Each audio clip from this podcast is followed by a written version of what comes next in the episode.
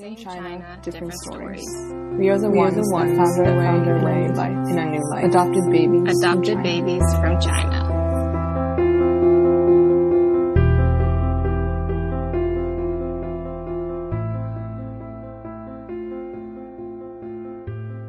Yay! Well, welcome to the podcast and recording. I'm so excited we finally got this. Thank you. Thank you for having me on here. I'm so excited. I am great. too. I'm very excited to see you. Well, Yeah. talk to you too. Uh, Yeah, of course. recent, but yes, Yeah. let me do the intro. All right. Welcome to ABC Adopted Babies from China podcast. I'm Tara, the host, and I'm excited to speak with Sage today. We started speaking, I believe, through Instagram, which has been my main source of people contacting and networking. It's awesome. It was wonderful to keep in contact with Sage during this time. And now we are able to record after some few trials of technical difficulties, as we all know. I yeah, let been yeah. so, Sage, you are in Canada. I am. Yes. Um I live in Ottawa, uh, the nation's capital, province of Ontario. I always like to ask right off the bat because sometimes I do an intro, sometimes I don't, but I really do think it'd be better. It's always better when the other person intros themselves. But yes, please share more about your story, your adoption, where it was, when it was, all that fun stuff. Yeah. I'll start off with my pronouns. I use they, them pronouns. Um, I'm Mm. genderqueer and gender fluid. I was adopted at 21 months from Beijing.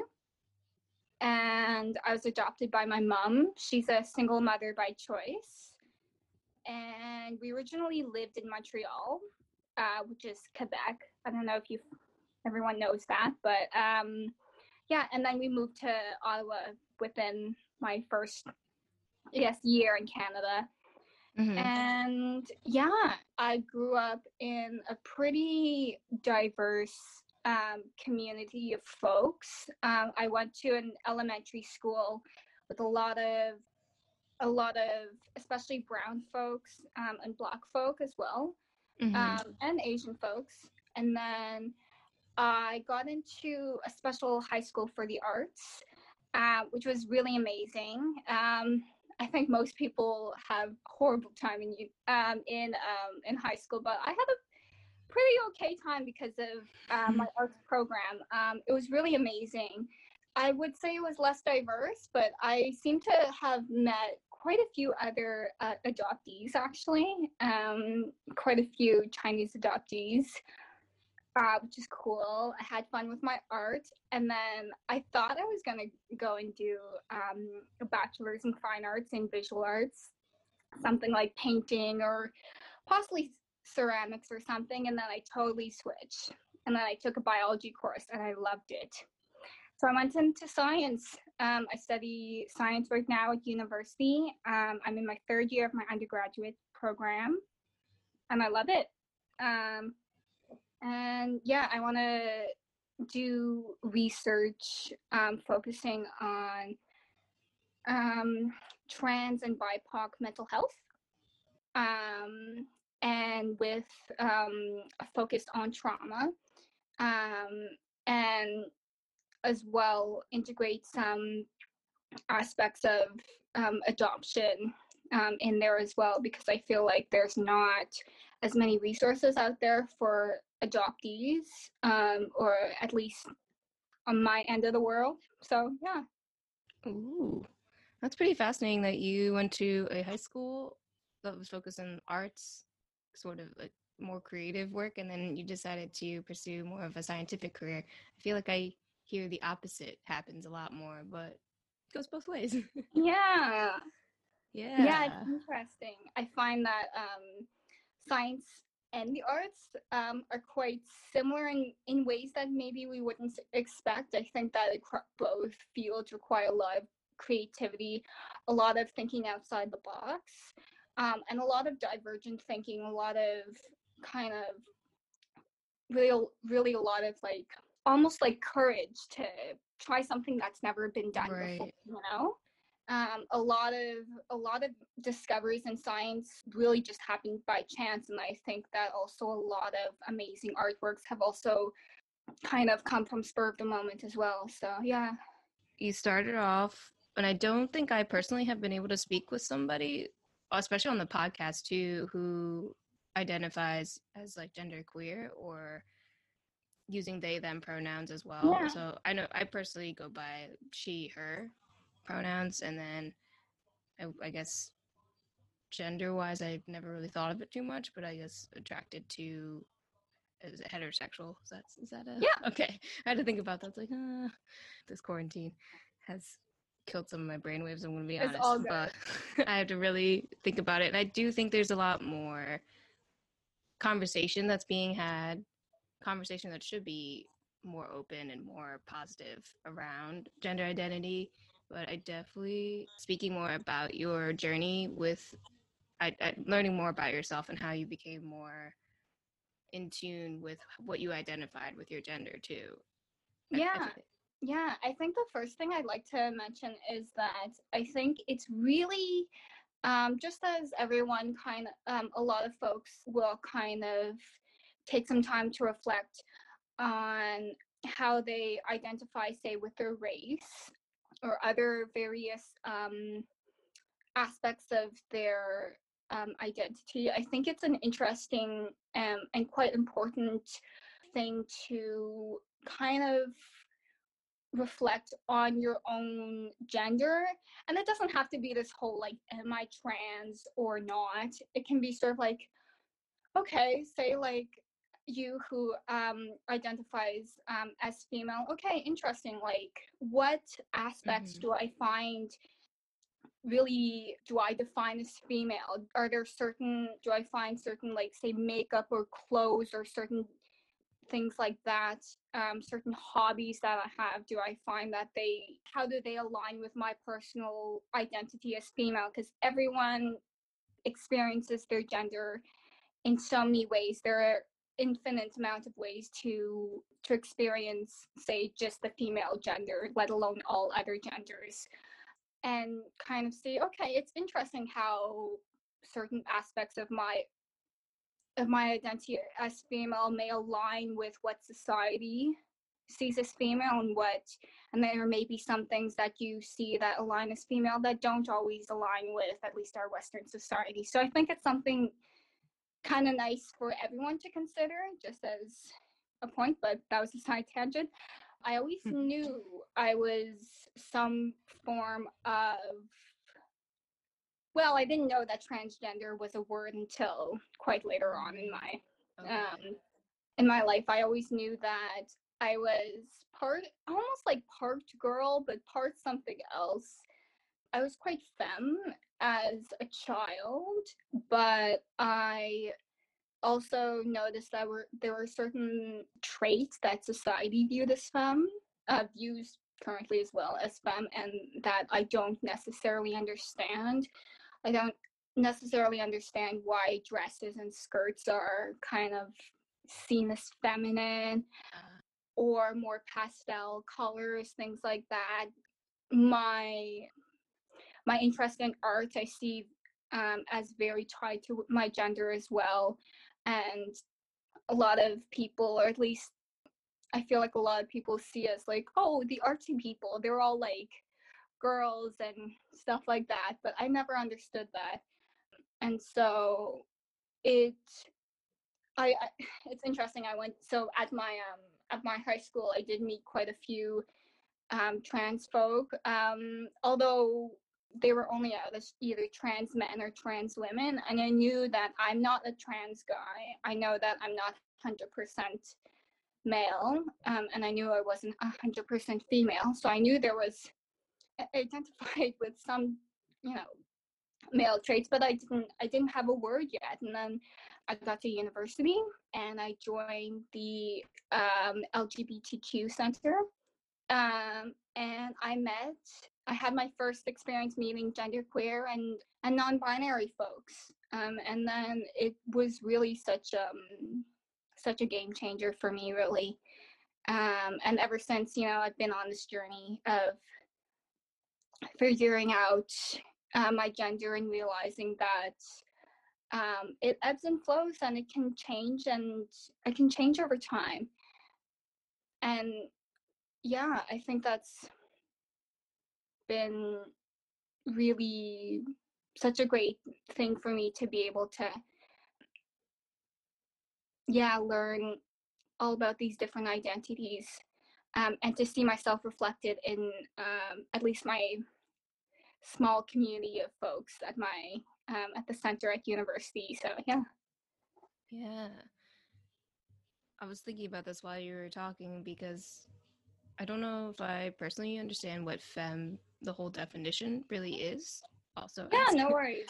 Um i'll define from like a western kind of context so okay so I see femme as kind of traits that are stereotypically um, viewed as um, female, I guess, with girls. So, for example, Oh, um, our society thinks um, sees girls as having long hair and dresses and makeup and things like that, and good with you know linguistics and writing and the arts. And then masculine is you know stuff traits that are seen in in men and boys, and so more like uh pants and sports and and the maths and the sciences in some ways or logic and that kind of thing.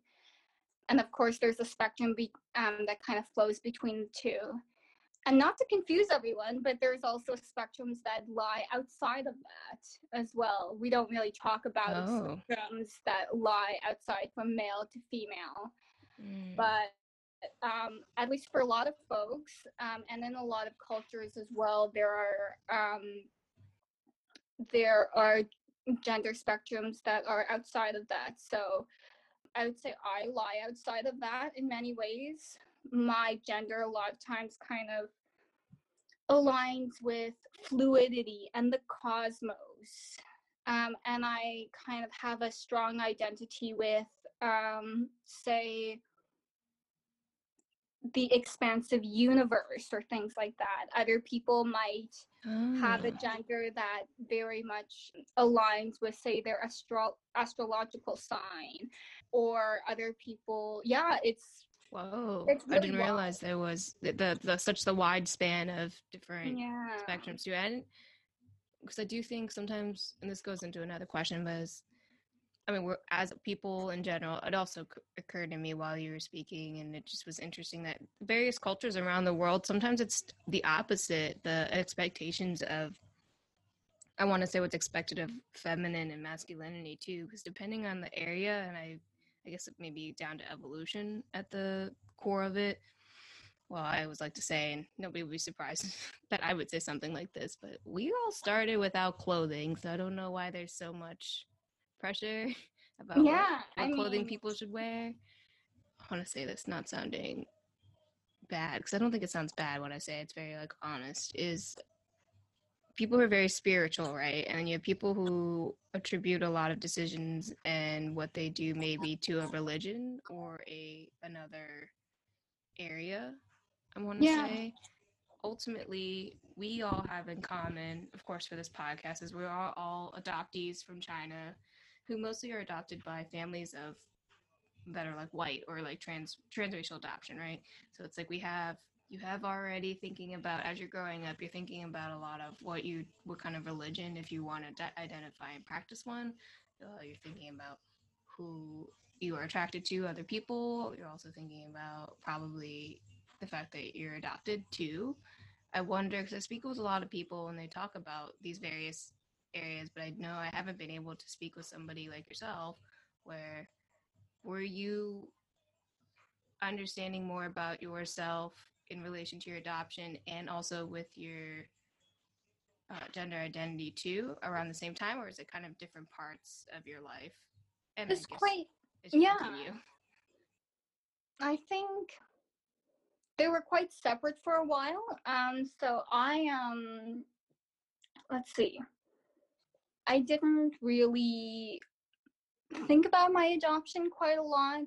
Um, I knew I was adopted, obviously, um, you know, we always celebrated um, Me Day and, um, you know, like the day I was adopted. And um, we would um, have like celebrations for Lunar New Year and things like that. But I didn't really think about it until actually quite um, a really difficult uh, friendship breakup um, in high school and a few other fairly traumatic things. and then it really the idea of wow i guess i have some sort of trauma related to abandonment and then really kind of seeing the link between that and adoption. And that's when i started considering um, that or really diving into my um, my identity as an adoptee. And in terms of my gender as well like it I suppose my journey with my gender maybe started a little bit earlier. I knew that something was not quite right for me when puberty happened. Um, I have some form of dysphoria or discomfort with certain parts of my body that I feel like don't, you know, say like my chest. I don't exactly feel like that. I um that is something that aligns with my gender. Um, but I think it was only in university that I noticed that my trans identity is really interconnected with my uh, my identity as an adoptee because considering doing more research and thinking about the whole say um, the one child policy and i always oh, had yeah. that narrative as i imagine a lot of uh, a lot of folks and you as well that you know you were you were given up because China value has values boys more than girls and they couldn't take care of you and you know the whole of course they loved you but they wanted you to go um um you know to to have a family that really can take care of you. Um and a lot of that was sex based and then realizing wow okay I guess yes, on the outside I look like a girl. Um, you know, the doctors looked at me and said, "Yeah, girl," and um, and I suppose um, kind of coming to terms with the fact that just because my sex is quite um, like tied to my adoption does not invalidate my gender because yeah, I mean, and coming to terms with the fact that also my gender is quite looks quite feminine on the outside as well in many ways.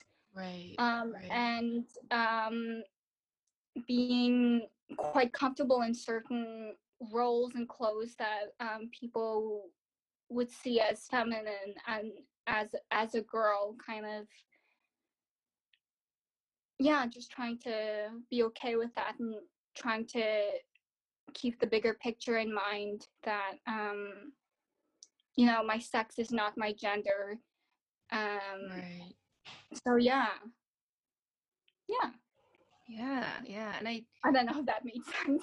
It does it does it really does I, I, I definitely agree that well in general just hearing and it's actually really enlightening to speak with you about this because it's i don't know how many opportunities have come up personally for me to speak with somebody and i do think this podcast is a way that people are hearing about one another's stories, especially even amongst adoptees. Like this is an opportunity for ex adoptees to like reach out to you if they have questions more as well as they work through their adoption and life.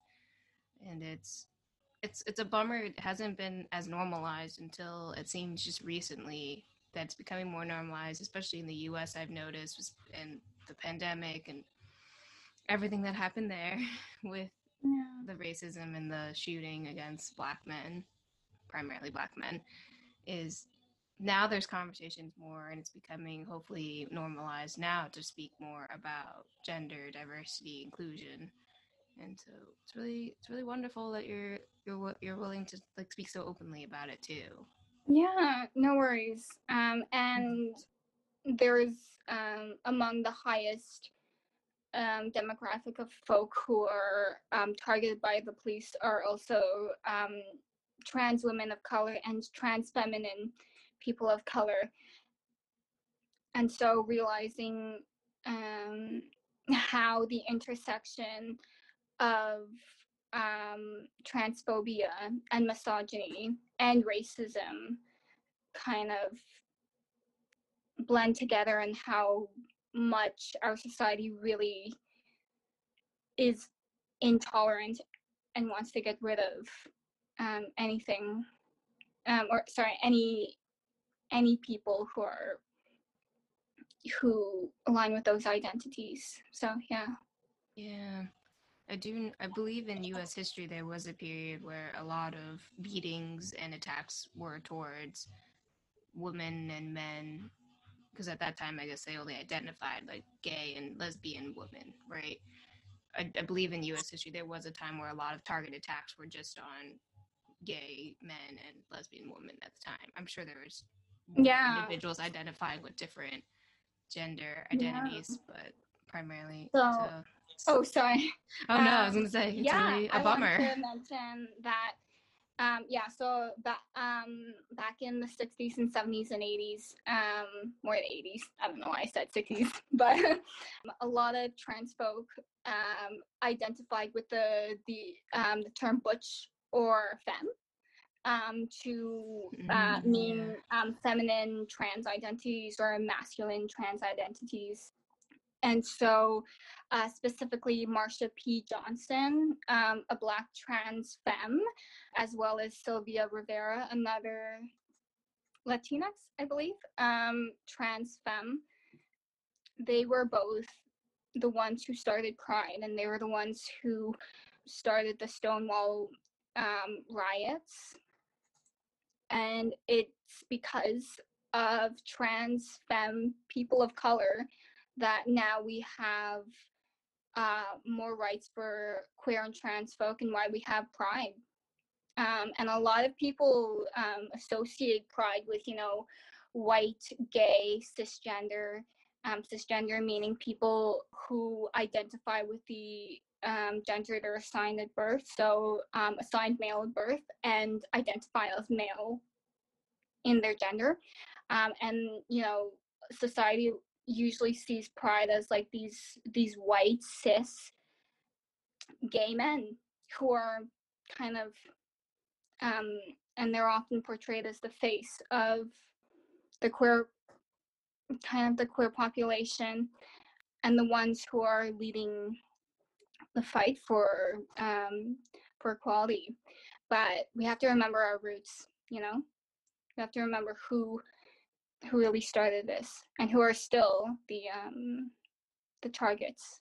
So there's still a lot lot of progression to be made essentially yeah because I, I i have noticed that too even not being so involved with the community in that in that respect i have noticed that it is primarily I mean, with many things, it's like the white, the white male is the face of pretty much any sort of. Well, yeah, a lot of progression to be made in the world. Probably put in a break.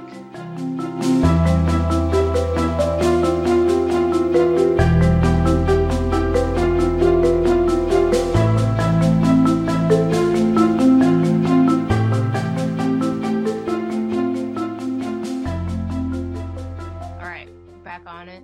Perfect. Because we're getting deep into this conversation. Yeah. it is a pretty I feel like it's a pretty Thanks, good. It's a, very, it's a very involved conversation because it's not one I personally have had a lot and I don't think okay. many people have. And I think sometimes people are using this podcast to learn about various types of perspectives. No. On everything. And because I, I don't think it's my goal to really focus on uh, I don't, I don't want to say like advocating for like a specific cause. Like that's not my goal with this. It's really, I don't know if I was telling you or somebody else that I was like, oh, I'm really using this more as like an archive. So people who share. Yes, you mentioned that. Yeah. Okay, I did. Yeah. So people are using this yeah. more as an archive. I don't yeah. do any fact checking on history or facts about. So that's why it's cool to speak with people who can provide their experience because you would have expertise if you are experiencing it. Yeah, I, I don't know. I for, for the most like part, to think I, I, I'm somewhat knowledgeable. but yeah. I would say you're definitely more knowledgeable than most people that I've spoken with on this particular topic of gender identity and gender queer. I was telling somebody, it's like, oh, I spoke with somebody who uses they them pronouns and they're gender fluid and then their response was like i don't even know what that means. It's like i didn't either until we talked so. I didn't either until like okay. like two years ago. Oh right because i didn't know the, the terms yeah. Exactly. Um, and by the way may i um i just want to mention that you're using the, the pronouns really well. Like like you're completely grammatically correct in the way that you use them. Ah because a lot of folks think like they them okay so they is and you but you use it the same way you would if you were um talking to mm. multiple people. A lot of people think well you know they them that's not grammatically correct and um it's actually been uh, it, it is. It's been used since biblical times. Right. Um it's been used in shakespeare.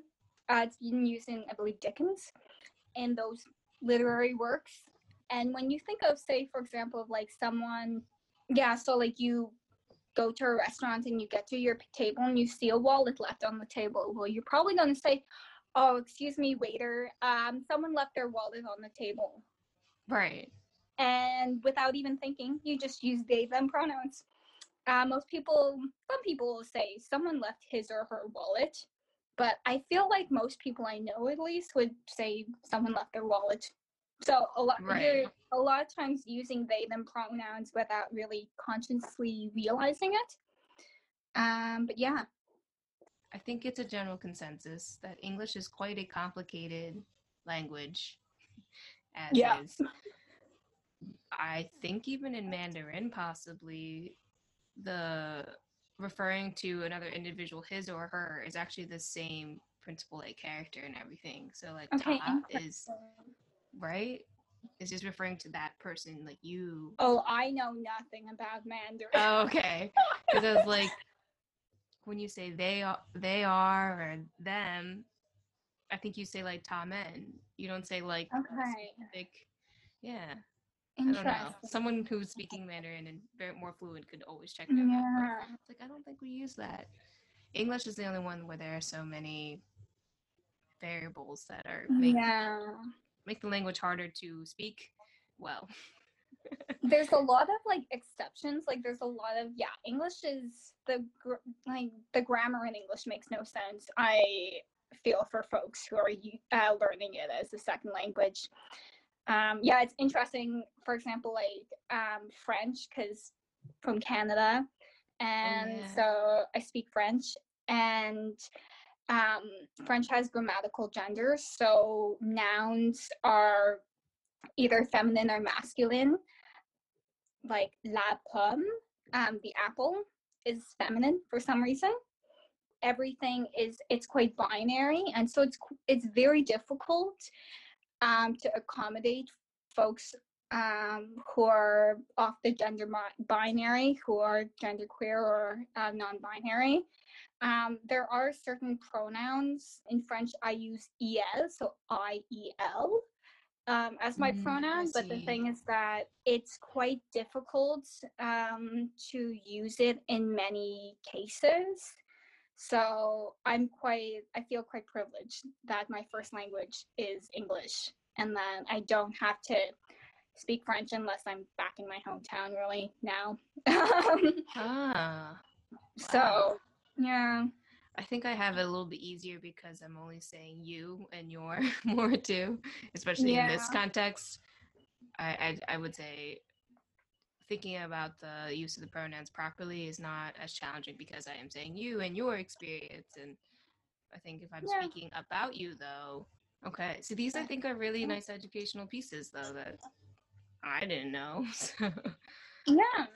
Yeah, there's a bunch of like resources I've seen on like different books on like how to um, use neopronouns as well. Neopronouns are pronouns that are also like they them are used for folks who are non-binary, genderqueer, but um, they don't nec- they're not necessarily in the English um, dictionary. So, for example, um, I know someone who uses Z-zer pronouns. So, Z went to the store, Z like their purchase, um, or Oh. AM. And other, there's so many different pronouns that you can use. And I'm, you know, I, I was like, oh, okay, I got the they, them pronouns after like you know two years. Okay. In fact i i identify with them so now i know how to use them and i know how to talk, like refer to myself. All right. Uh and then i'm like all right there's neo pronouns. Okay now i have to get used to these ones. And so it's always you're constantly learning. Yeah. Wow. Okay, that's really that's refreshing and very comforting to hear. Yeah experience too. It's very comforting because I, do, I sometimes personally feel very guilty if I misuse pronouns for somebody when they don't, depending on what they identify or she or he identifies with too. Mhm. And especially now in the present time, it seems much more people might be more sensitive or maybe not. So I'm just putting it out there because I admit it's like, man, this is really hard to grasp my head around how this really works. And yeah it's okay. It's it's difficult. It takes time to learn um in my experience. And um i know a lot of genderqueer folk and non-binary folk and trans folk. In fact i would say most of my friends are trans. Um and and kind of the consensus that we all kind of have at least for us is you know if you mess up it's fine. You can just be like oh sorry and then correct yourself and then move on you don't need to make a big deal out of it. Making a big deal out of it can kind of make everyone feel a little bit awkward. And like as long as you kind of like like kind of try and correct yourself no worries. It's all good. I'm constantly correcting myself. I still mess up all the time and refer to myself by the wrong pronouns. So We're all um, human. all yeah I mean, yeah I guess that's the one thing we all have in common is everybody is human. yeah I guess we could backtrack to the question about relationships. I think it'd be very fascinating to hear your Yeah. perspective too. Normalization also of society's expectations of relationships too. Would you be able to my curiosity, but I think it, it was fascinating when we spoke about it before, but how relationships work for you. Yeah, so um, basically, kind of our society has this idea that uh, romantic and sexual relationships um, are number one priority. Um, You might Mhm. have family second and then um, friends afterwards, or the other way around, but usually our society sees romantic um, partnerships as the you know your most important ones um and kind of what we should almost strive to like as if Right. like oh you know this compliment well you're so you're so nice and you're so good looking why don't you have a partner oh shame that you don't you know things like that and like i think that it can be um kind of damaging because i think that um there's so much value in um, every type of relationship. There's actually um, a relationship style because that's called relationship anarchy. I don't know very much about it, but a lot of the principles are the idea um, that every relationship is um, is equal and no one, no relationship is more, yeah, is worth more than the other. Um, and being Oh, able okay. to value all forms of relationships. Uh, with queer um, relationships, and I'm just gonna make a, a quick side note. Um, a lot of folks use the term queer, but there are some folks who prefer LGBTQ. So it's always nice to check in with folks.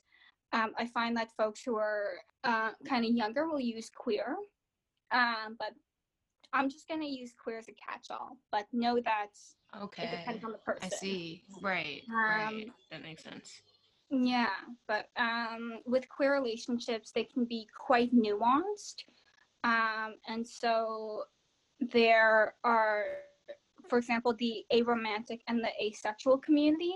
They uh, well, first I'll define the terms. Um, aromantic means that in general you don't have romantic feelings for um, other people, or you might uh, experience those feelings in a way that we don't um, um, that you don't really see in our typical society. Um, asexual is you don't have sexual feelings towards someone. Um, and so a lot of folks who are on the aromantic or asexual spectrum um, will have partnerships that are that are non-romantic or non-sexual um, and we see uh, they're typically viewed as um, or sorry they're called queer platonic partnerships or queer platonic relationships. Um, and so these folks can like they'll um, have children together they'll get married they'll move in things like that. And so they still have a their partnership is very analogous to um, a romantic partnership um, you'd see in a lot of other folks who are romantic or sexual. But um, i think like realizing that there's so much nuance and there's so many ways in which you can connect with a person that um, their like the hierarchy really breaks down when when you consider all those different um, ways you can connect to someone. I see. Yeah. Yeah. So it's okay. I think by asking that question too, it sort of reinstates that normalization that society has done. Because what I took from everything you just said is it's really we're all humans and there's different preferences that everybody has. So Yeah. what do you know? Society's done a number on everybody. Yeah, and I see it also similar to the um the the con- conception of family. I think that like as adopts adoptees, I think a huge um kind of lesson that we've really been ingrained is family is what you make it, and family does not exactly have to mean Mm, um, yeah. biological or blood family. Um, and that your chosen family and your kind of homemade family, as I like to see it, is just as important and so that's just another way of viewing relationships that's um, that really resists against this very like kind of limited boundaries Yeah. that we see in our society. Yeah.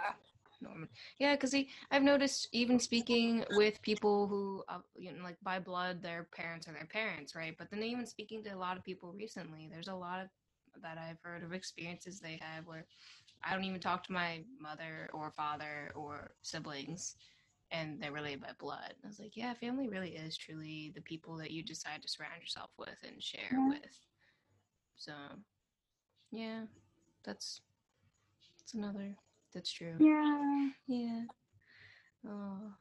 Well, now I think it's a good time to go into our our my last two questions that I always like to ask. Yes, have you been back to China where you were adopted from? Do you want to go back or have any thoughts on that? Yeah. Um, I haven't gone back. No, I didn't want to for the longest time. Um, I think partially because I was kind of in that adoption fog where I kind of yeah, like the my identity. I didn't really consider it, but now really um, having a few years of really kind of um, processing that, I do want to go back. I think Mhm. maybe I I want to do a little bit more healing from my trauma and you know maybe try try and learn some Mandarin and things like that and but I I, I ultimately do want to go back and I want to go on a, a homeland tour and visit my orphanage and go around and yeah Nice. Yeah, I mean, there's time for that too. I don't think I don't think there has to be a rush by any means. no not at all There's no. rush. You do it when you do it. Is there anything you would like to hear from other adoptees or others who their adoption has become a huge part of their life? Hmm. Um, I really would like to hear from other um, trans adoptees and queer Mhm. adoptees, and um, as well as I think that there's a huge focus on adoptees who are um, like girls or cis girls, and I think it would be really nice to hear from as well as like guys as well I um, it's interesting. So the um, in my like little group of folks who were adopted, there were four of us, um, and two girls and two boys. Um, well, you know, one and a half girl. ah, yes. But um, yeah, and I think it would be interesting to kind of hear um, those kind uh, perspectives from those folks. So yeah. Yeah, yeah, I definitely want to as well.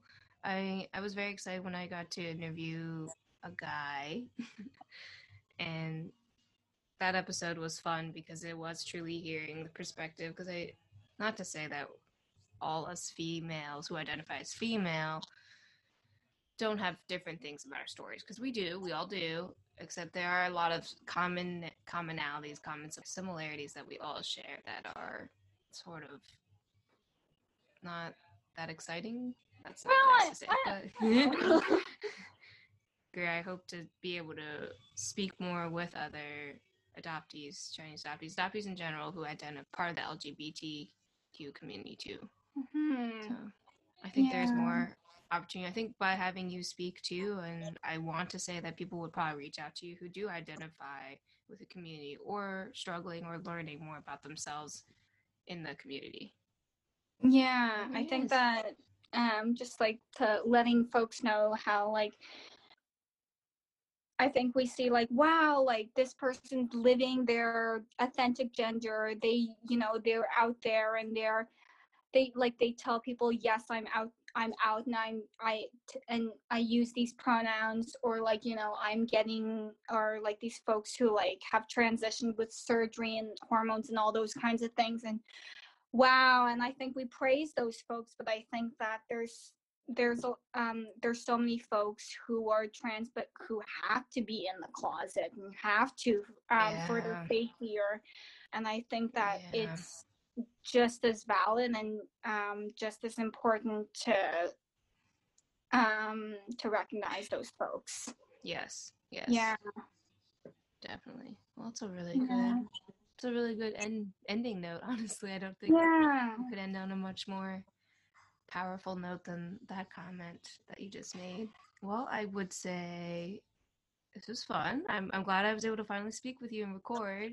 This was so fun. This I'm so glad. So I'm glad you enjoyed yourself. I was like I because I was very conscientious of the questions I was asking too because I didn't want to sound rude or disrespectful either too. That's always like a conscious no. effort I want to yeah, make too. I get that. Yeah. It's, yeah, it's like more of a sensitive material too. So it's like you know yeah. it's it's still pretty sensitive right now as what you were just saying do you have any social media you would like to share mm, i guess i'm most active on the instagram that's what the young hip kids are doing these days yep. uh i mean so like i said i still do my art i am sage and spice paintings um on instagram and yeah that would be, you know, that's the best way to, best way to reach yeah. Yeah. That's awesome. You still do your art while also pursuing the science too and related to trauma. So I always like to say goodbye for now. I think that's just become something I've done unintentionally and now it's a joke, but it works. so goodbye right. for now. I'm goodbye. Sure, goodbye. and yeah, that would be all. Thank you for listening to ABC.